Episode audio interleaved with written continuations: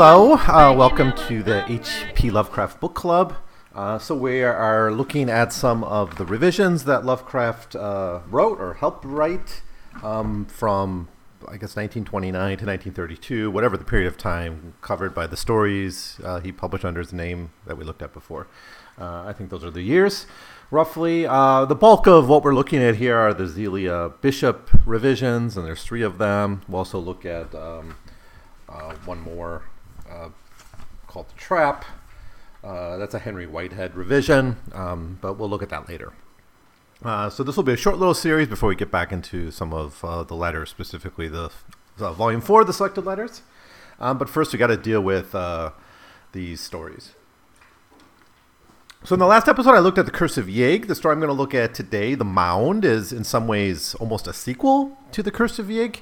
Uh, not in the sense that there's any characters that cross over, but it's definitely in the same universe. We get a lot of mentioning of uh, the Yig curse and the, the Yig god. We get more of the mythology behind it. We get much deeper history involved with it.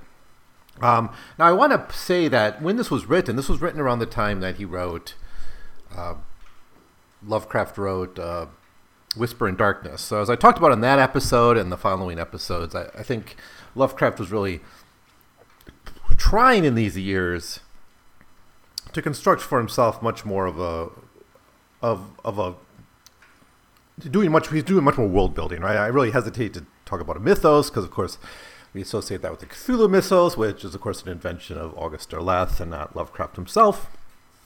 So i don't like to use that term too much although i probably have in the past. It's he's definitely world building though right? And he's building a much larger cosmos in, in, with these characters and as ideas from his earlier stories. He pieces them together into much bigger tales literally bigger in the cases of the ones we just looked at. And this one the mound is as long as any of those other tales. It's um, i think it's like 70 pages or so. It's 30000 words.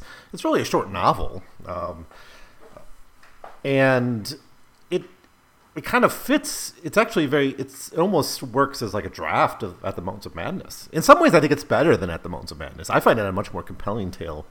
I find the Mountains of Madness drags on a little bit. It's a little so it's so technical. It doesn't really have that much adventure. It, you know, some of it is just like looking at walls, looking at ice samples, looking at dead things, dissecting things. It's you know, for the payoff of the story, there's a lot of, of boring stuff you have to get through to get there. The mound is not boring at all. The mounding, the mound for me is a really, really exciting story.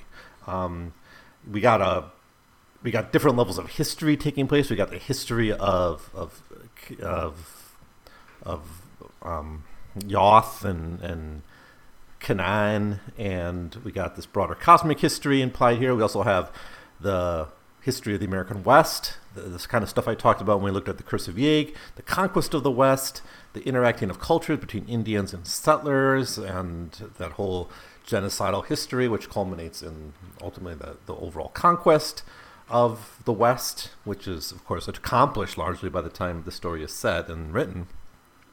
But we're also then given the history of the early days of, of Western conquest of this part of the world, which the Spanish conquest, the Coronado expedition, this, the conquistadors, that gets that becomes part of the story. So there's so many different layers here, and it's all really exciting.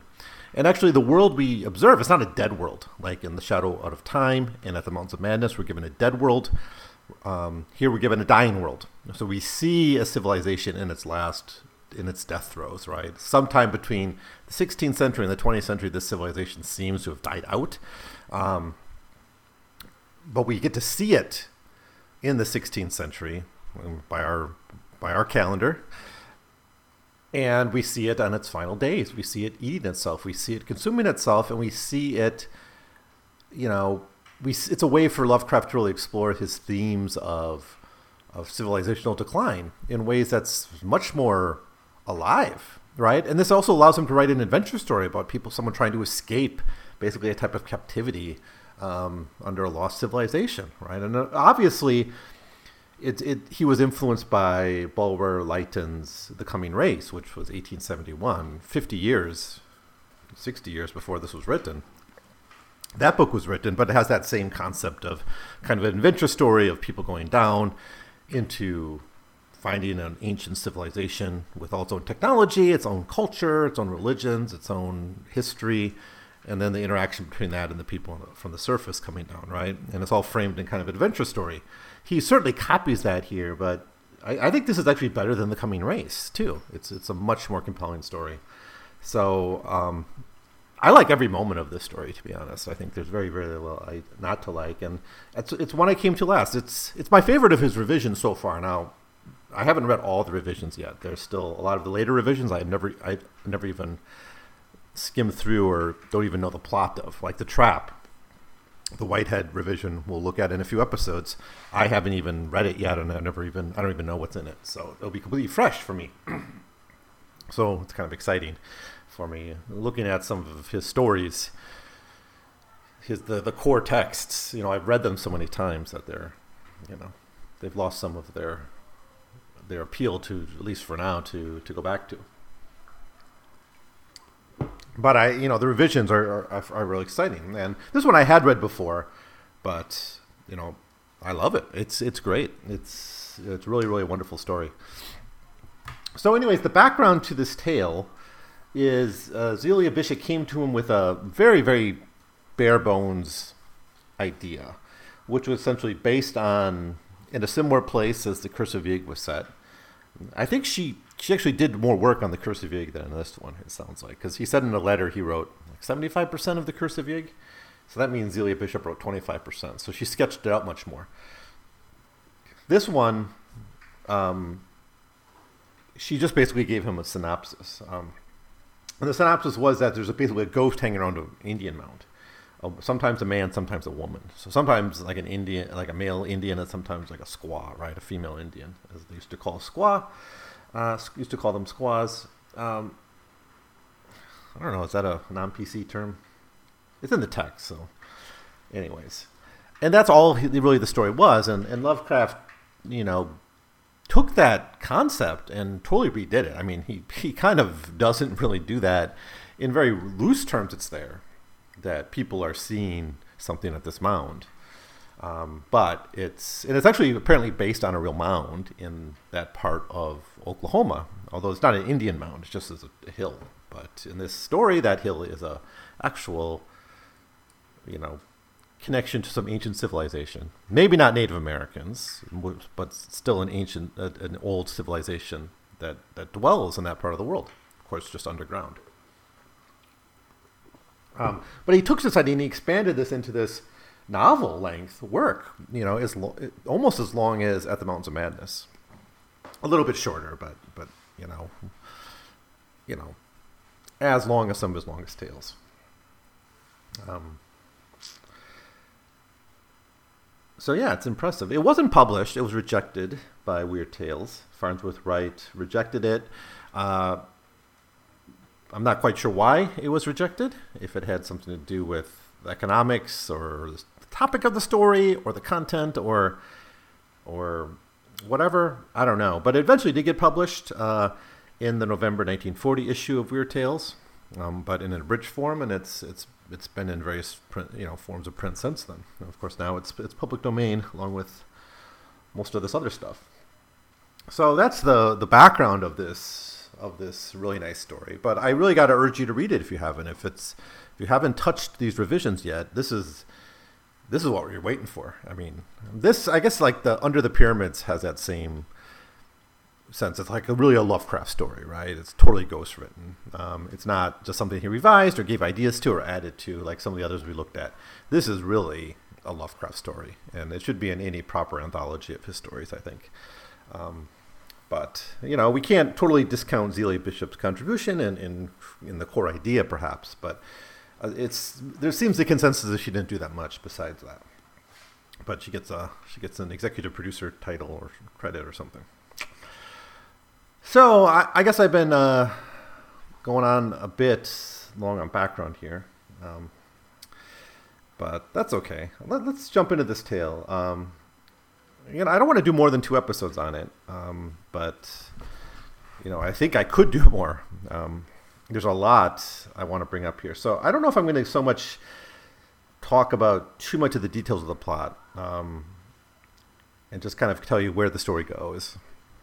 in the first half of it or so, and then I'll pick it up in the second half later on. It, it actually cuts down in the middle pretty nicely because the first half deals with our narrator's story, and the second half deals with the story within the story. So the second half of the story gets us into the 16th century, where we meet our our secondary narrator. Know, once again, we see Lovecraft being an expert of the nested narrative, uh, a form of storytelling he mastered in Call of Cthulhu, but has used in other, you know, since then. He's done it in Shadow of Time. He's done it in um, the Curse of Yig. Actually, this is a very similar structure to the Curse of Yig in that we have a anthropologist and ethnologist going to this part of the world to study some phenomenon. In this case, it's the Indian mounds and the mysteries surrounding this Indian mound.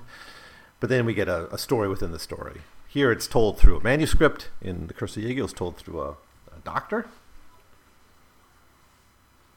but very very similar structure. But this is a, a much more dr- stretched out, detailed, and elaborate tale. Um, so um, yeah, let's let's jump in. So the first part, it's the whole story is in seven chapters. So chapter one is history and folklore. It's again our, our main character, our, or I guess our maybe it's not our main character, but our narrator.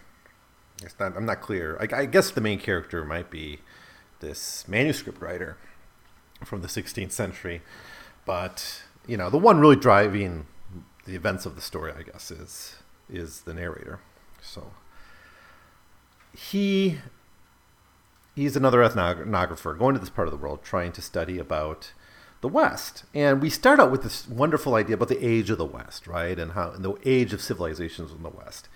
And he thinks, well, cultures go back here, you know, Pueblo villages go back to, you know, 2,500 years but there's some early cultures going back 17 to 18,000 years, right? I'm not sure when the theory of of how the peopling of North America is like the ice age migration.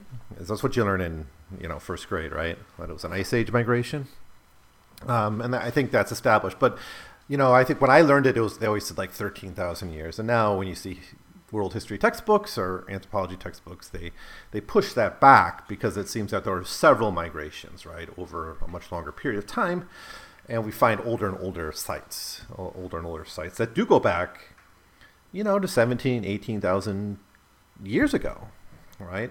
So these numbers that we're given is not wrong, but that's what kind of fascinates an ethnographer is that there are cultures that go way, way back, right? So he's interested in finding out about this, like a civilization that's older than America. Of course, this is something that very piques Lovecraft's interest too, because it's something that he's been fascinated with. And we can't forget that he wrote a story called, you know, the transmigration uh, of Juan Romero, transformation of Juan Romero. Who remembers? Something like that. But that deals with primordial cultures in the Americas as well. Right. But he's exploring this at a time when the civil the, the Native American civilization is, is under this great stress of the West conquest of the West, right?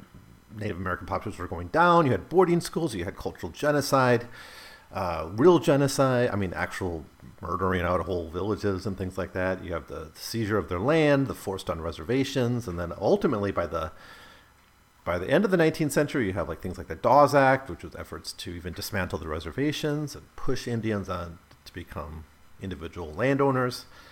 Um, you know, an Indian policy goes back and forth, as you as you may know from your from your history class. Um, but so we got someone studying this who's really a colonial ethnographist, ethnographer in a way, right? He's part of a colonial project, just by, I mean, where he's from, right? Um, he's trying to document a civilization that's been lost, right? And there's all the prejudices and assumptions that these types of people make, and and and you know, they're notorious for, right? I think the you know, plenty has been written about Orientalism and about uh, how knowledge was created in the colonial era and how it's this one-way street or sometimes contested, but still generally one way. You got the veil and Du Bois talking about the veil in a different context, but it's still the same idea that you kind of have civilization being defined by one direction and ethnographers playing a role in that definition, right, and defining what the terms of civilization are. Um, all right. Um, Now, what are some of the things he's interested in? Well, he's interested in the Curse of Yig story. So, you know, this might just be Lovecraft trying to connect this story to another popular story, right? To help to get it sold. That that might be. And of course, Zelia Bishop is also the title author of the Curse of Yig, so it makes sense that it almost could be sold as a sequel to the Curse of Yig. That's maybe what's going on here, but it fits into the story really well, and I think he not only connects the Yig stuff, but he also connects the Cthulhu stuff in a very, very clever way with this respelling he does of Cthulhu, but we'll get to that stuff later on. Um, like I'm still basically on page one of this story. Um, so much to talk about here. Um, anyways, he's he, he goes to explore ghost stories, Indian ghost stories. That's that's his his main interest, and of course that's what brings him to Binger, this town, and the Mound. Quote, I've gone into Oklahoma to track down and correlate one of the many ghost tales which were current among white settlers, but which had strong Indian corroboration, and I felt sure an ultimate Indian source. They were very curious, these open air ghost stories, and though they sounded flat and prosaic in the mouths of white people, had earmarks of linkages with some of the richest and obscurest phases of native mythology. Right? So, um, back to this kind of colonialism. This is like another aspect of of kind of colonial prejudice, right? That or the ethnographer's eye, right? That when I study my history, Western history, right? It's a history. It's history. It's got documents.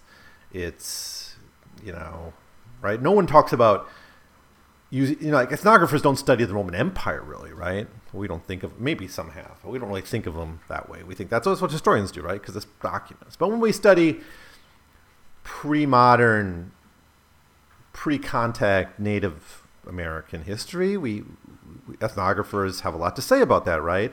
And you get this kind of a, you know, of course, now historians do look at that stuff.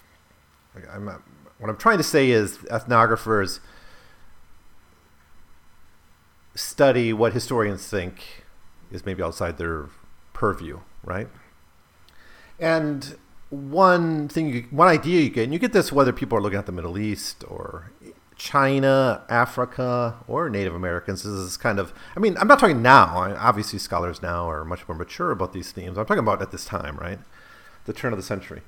You get this idea of this continuity, right? This unending, this changelessness, right? That these civilizations sort of stuck in frozen in time, right? And so their current civilization is almost a window into the past. This goes back to the Enlightenment, right? Where you had the Enlightenment idea of the noble savage. People saying, "Well, what was it like before government?" Well, we can't, we don't remember, and we don't have documents about that. But oh, we can look at Indians, and Indians, know, you know, Indians kind of never came to that level of civilization so we can study them. And then, oh, you know, noble savage of idea sort of comes out of that. And that certainly influenced Enlightenment political theory, right? At least as I understand it. Um, so, anyways, he goes exploring for this folklore. I, will try not to uh, dig into this too much. But there's a lot of different opinions about this. So even in this story, though, you see Lovecraft actually dissecting this kind of colonialist assumption I just sort of outlined here by saying was local opinions were different. Different Indians debated what this meant. The tales didn't all correspond, but what it had in common, we do have kind of a f- the framework of this story, and this is kind of what Zelia Bishop gave Lovecraft as the core idea. Quote, the tale outwardly was an extremely naive and simple one, and centered in a huge lone mound or small hill that rose above the plain about a mile, a third of a mile west of the village. A mound which some thought a product of nature, but others believed to be a burial place or ceremonial deities constructed by prehistoric tribes. This mound, the villagers said, was constantly haunted by two Indian figures which appeared in alteration. An old man who paced back and forth along the top of the from dawn to dusk, regardless of the weather, with only brief intervals of dis- and disappearance, and a squaw who took his place at night with a blue framed torch that glittered quite continuously till morning. When the moon was bright, the squaw's peculiar figure could be seen fairly plainly, and over half the villagers agreed that the apparition was headless. End quote. So that's the basic story.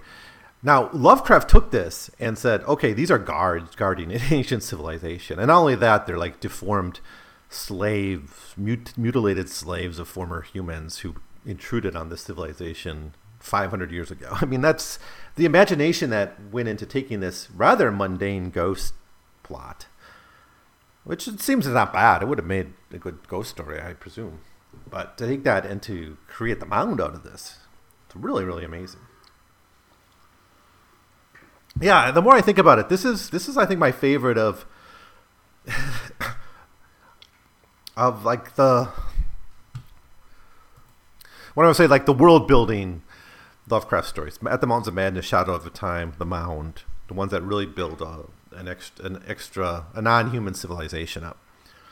Whisper in Darkness does a bit of it. This is my favorite of them, actually. Uh, maybe because it does deal with empire in its most uh, direct way, and it still is amazing to me that this only exists because Zelia Bishop wanted it set here and gave him the idea. He probably never would have written a story about the Southwest, about Oklahoma. And we get some of his best stories, right? Two of his best stories from this. So thanks to Zelia Bishop for like pushing his boundaries of his imagination because, you know, wow, what would he have written about? I mean, I know what would he have written if, if he had been pushed to write a story about China or or India to really explore what was going on in the Juan Romero with the Hindu ring, or explore Africa beyond just what he did in the the the the art, the the Jermyn story, the guy who ancestor married a, a gorilla. You know, you could tell he could have done something really great with that, and you know from his letters he has ideas he, he has ideas for some of this more this broader world, and I, and I, I think it's a good thing that other people have sort of built on Lovecraft's themes and explored some of these areas. Um, and I say that I haven't read all the revisions. Maybe he does get to some of those places, some of the other revisions. All right. Um, so, anyways, this ethnographer hunkers down in in Binger, which is a small town, 500 people, and he starts to collect local stories from from both white people and Indians. So he talks both to Indians and white settlers, pioneers. So in that way, it kind of parallels the Curse of Yig too, where we have both white settlers, pioneers, and Native Americans engaging in the same kind of mythology and thinking about the same mythology, right? And local legends. And we know it's connected to Yig. We have a little bit on class here, in that the, a lot of the population of this town are what are called, called curious loafers, kind of low class frontiersmen, kind of bummy types. But the local stories filter around, and we start to get specific stories starting in 1891 of people who actually go and investigate the mound. The first of these is a guy named Heaton. I mentioned him because he kind of comes up later on in the story. He's like a plot point later on, um, kind of connects everything together. But in 1891, he goes to investigate the mound, and he comes back a babbling idiot, talking about the great old ones, talking about Shub Niggurath and the Children of Tulu. So this is our first reference of Tulu. Uh, Tulu will come up a lot, and this is basically the term that these, uh, these this civilization uses for Cthulhu. Right? It's just another twist on Cthulhu. It's not that hard to. If you read it, you might not notice it, but when you hear it spoken, it's obvious this is Cthulhu, right? And, and then he makes it really obvious when he says it's later on in the story that it's octopus faced but he, he incorporates the Cthulhu mythos here too. But anyways, he's babbling about this stuff, and they just say, "Oh, he went nuts. He became the village idiot for eight years and died in an epileptic fit." So that's the first sort of story we get. Then we get, I think there's others, but the next clear one we get is in 1915.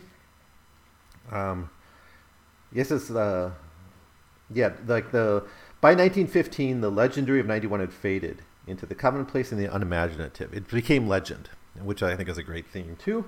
Very interesting that even in this modern era, at the local level, things become mythology pretty quickly. Um, you know, local mythology, and we still do this, right? Like as kids do this all the time when they create mythologies about homes. There might be some, you know, this that's where a witch lives, or that's where a murder took place there. You must have done this stuff as when you were a kid. Hopefully, you you kind of had this imagination and played around this way. But there might be maybe some story you heard or some truth in in something that you base your mythology off of, right? That's what sort of happened here. But eventually, I guess it's in 1916, other people go there, and this is a Captain Lawton um, and others, and they also come back uh, you know, babbling and mad by this. Um, we got mentions of the Great War and the impact of that. Um, so we get a bunch of stories here. This is all in chapter one. Chapter one is is, is quite rich in talking and just building up the local history of this town of Binger and its relationship with the mound. And it seems what happens is people know to kind of stay away from this mound because bad things happen to to people there, and it's somehow connected to the curse of Yig. We know this also. The Indians also seem to know this because the Indians warn about it, and we're also told here they on at fall time they do certain rituals, which we know from the Curse of Yig is something that they they engaged in to protect themselves from the Yig curse.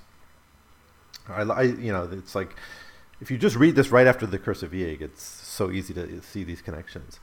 Um, quote: They went out in a September afternoon about the time the Indian tom toms began their insistent annual beating over the flat, red, dusty plains. Nobody watched them, and their parents did not become worried about their non return for several hours. Then came an alarm and searching party and another resignation to the mystery of silence and doubt. Um, so it's another missing people. Right now, one of these uh, survivors of this expedition, he tries to kill himself. His name's Ed Clay. Well, he does kill himself. He puts a bullet uh, through his head with this pistol, but he left a note. And the note says this. This is like the last in a series of ex- ill-fated explorers to the mound. For God's sake, never go near that mound. It is part of some kind of world so devilish and old it cannot be spoke about me. About me and Walker went and was took into the things just melted at times and made up again, and the whole world outside was helpless alongside what they can do. They want live forever, young as they like, and you can't tell if they are real men or just ghosts. And what they do can't be spoke about, and this is only one interest entrance. You can't tell how big the whole thing is. After what we've seen, I don't want to live anymore. France was nothing besides this. And quote. And he kills himself. And he's a survivor of the war, right? He says, like, this was worse than France. And if you know about the horrors of World War One, which of course Lovecraft was aware of. He, you know, I know he wanted to fight, but he certainly was aware of how horrific it was by this point. You know, he's, you know, there was enough knowledge of just the depths of terror of that war and the millions who came back broken in mind and, and body. And to say that what I saw there in France was not as bad as what I saw here is is, is bold. Um, And they find they do a, an autopsy on this guy Ed Clay, and they find his organs were transposed left to right, and this was not matching his normal medical records. He's not a mutant. Something happened to him that his body was actually um, experimented on. Um, so, anyways, all this is in chapter one. Chapter one is really, really wonderful just for exploration of folklore. Now, again, you could say, well, this is just Lovecraft doing this again. He did it in The Whisper in Darkness. He did it in a way in Shadow of over mouth. You know, it's structurally kind of similar, right? In that you start with the folklore, and then you you, you kind of get to the the real explanation, what's behind it, right? But I like it. I, I love that stuff. I, I think that's it's really nice. I, I love when you see Lovecraft playing with these different academic disciplines, right? Like in at the Mountains of Madness, it's it's about biology and geology and you know climate science and things like that. Are, are you know these are not these are not experts in ethnography and mythology. They may read the Necronomicon, or eventually they read it, but that's not really their thing. Their thing is geology or whatever. Uh, you know, in the Peabody, you have like they go into psychology, right? Psychology for in the shadow over time. I mean, psychology becomes the discipline that he's able to explore. So I like when when Lovecraft does this, and I think it's done really well in this this chapter of the Mound. Um, so then we get to chapter two, and I, I guess we can speed up a little bit. Um, this is, even though there's a lot of good stuff here, I mean, there's so much good stuff. There's such a rich tale. Um, but this is really him after getting kind of collecting the local stories, preparing for his own expedition to the mound. And the heart of this is a conversation he has with uh, this old Indian named Grey Eagle, who basically warns him, "Don't go there. You don't want anything to do with it." But he does uh, um, give him this thing around his neck, this like necklace thing, this piece of quote unquote unknown workmanship, and you know he kind of investigates it, and he has other people look at it, and it seems to be maybe it's a meteorite we're kind of reminded of the color of space because we have scientists who can't kind of figure out what this metal is, which is, of course, what happened in that story. Um, so here's what he writes. With Grey Eagle's permission, I later had expert historians, anthropologists, geologists, and chemists pass carefully upon the disk, but from them I attained only a course of bafflement. It defied either classification or analysis. The chemists called it an amalgam of unknown metallic elements of heavy atomic weight, and one geologist suggested that the substance must be meteoric in origin, shot from unknown gulfs of interstellar space. Unquote. So it's a, of course, a, a shout out to that story. Um, the color out of time, color of space. Um, so, anyways, he then goes to the mound. So this is still chapter two. He goes to the mound, and begins digging around. And he we get a little details of what he brings with him. It's important just for establishing that they're they're moved later on in the story. Um, but he brings like with a machete and he's got like a shovel. And he's got of course his thing around the necklace, his necklace. In fact, what happens is he starts like digging around and looking around, but it's he's pulled down. His neck is pulled down. He's attracted to the ground by this necklace, and that's where he starts to dig he's got a trench knife that he starts digging around and then he starts using the machete and stuff and he digs up. And he finds a cylinder. About a foot long cylinder. Like a, a metal cylinder. And in there is is well the whole thing on the outside has all these strange hieroglyphics uh, strange writing that he can't decipher even though he's a academic and skilled in many languages. Um, but there's some connection between that and Grey Eagle's charm that he gave him. That's what sort of attracted him to that. That's how he knew where to find it, right? It's kind of convenient for the story because Lovecraft needs this narrator to find this thing, and the charm sort of does it. But it also shows that there's long been connections between the surface and the civilization underground. That's why these metals attract. That that it's a it's a thin barrier, right? Even though some people and some cre- some the people that live underground definitely would want it to be a stronger barrier. It is kind of pliable, right? And that's the whole ghost thing, right? So the ghosts are intermediaries, guards between these two worlds, right? So the barrier is sort of thin, and, which is, of course, the heart of the fear, right? The cosmic horror only works if that barrier between that unknown cosmic reality and our mundane reality is, is kind of thin. If if it's just if it's not knowable and it's out there, it doesn't matter to us, right? It's only when it's knowable to us in some way that it becomes terrifying and horrible. All right. Anyways, what he finds inside here is a Spanish text, um, written in Spanish, and it's dated back to 1545. That's the date of it and it's called it's all in spanish but thankfully our narrator can read spanish and read 16th century spanish which i presume is different right? Just the same way 16th century english isn't like modern english and same thing with german. I think it's actually acknowledged in the story somewhere that he has yeah it's like it's the spanish albeit the formal pompous spanish of the long departed day. Anyways and here's what we get Here's the name of it, the title page on this yellow scroll. The narrative of Panfilo de Zamacona el Nunez, gentleman of Luarca in Asturias, concerning the subterranean world of Xinaián, AD 1545. That's the title. Now, he ends up giving it this name in English called K'n-yan. Here it's it's spelled different. I guess it's like the Spanish effort at transliterating this foreign word or this alien word into into European languages. But our narrator does, you know, translate it to something else.